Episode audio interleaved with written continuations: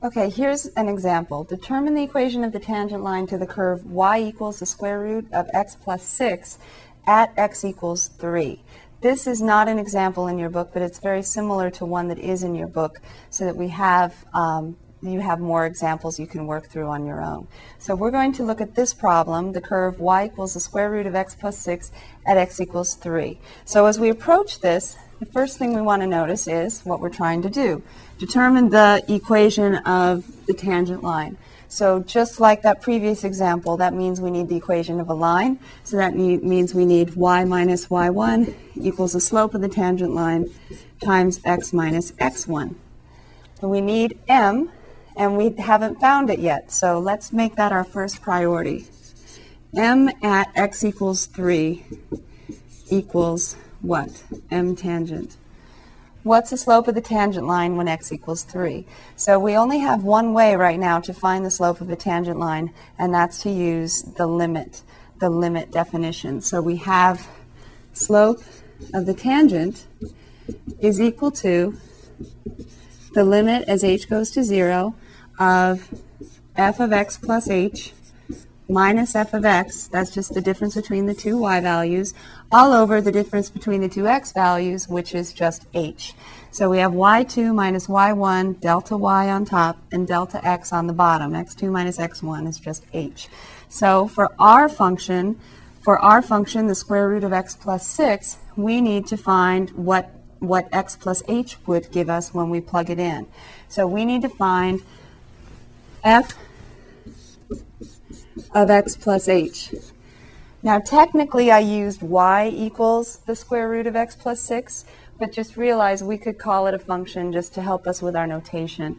So f of x plus h is the square root, and remember wherever there's an x, we replace it with x plus h. It's our new input. So I have to put parentheses x plus h, just to be safe. You don't always end up needing the parentheses.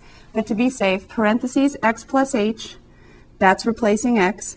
And then my input has 6 added to it inside the square root. It's very common to make a mistake here and to write the square root of x plus 6 plus h, or to write the square root of x plus h and forget the 6. Both of these will lead you down an unhappy path. So you don't want to use these two.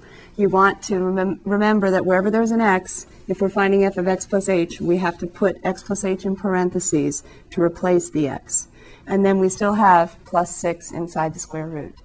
So unfortunately, other than writing it without the parentheses, which turn out to not be needed, there's nothing we can do to simplify this. So I'm just stuck with that when I start to write my limit definition of the slope of the tangent line. So I have the limit as h goes to 0, f of x plus h, then minus f of x. f of x is just the function we were given in the first place, the square root of x plus 6. Then all of that is over h. At this point, we look at this and say, well, I, I, can't combine these because they're not exactly the same radical, are they? One of these radicals has a plus h in it and the other one does not. So I can't do anything with the numerator to simplify. I certainly can't simplify the denominator. So I say, okay, what will happen if I put h equals 0 in? If I try to evaluate the limit. As h goes to 0, then this will go to 0, right? And we would have the square root of x plus 6. I don't know if you can see that the square root of x plus 6 minus the square root of x plus 6 all over, and then h is going to 0. So I get indeterminate again. I get an indeterminate form of 0 over 0. I am not able yet to determine what this limit is. So I need a new technique, and the new technique that I need is going to be a way to get rid of the, these square roots.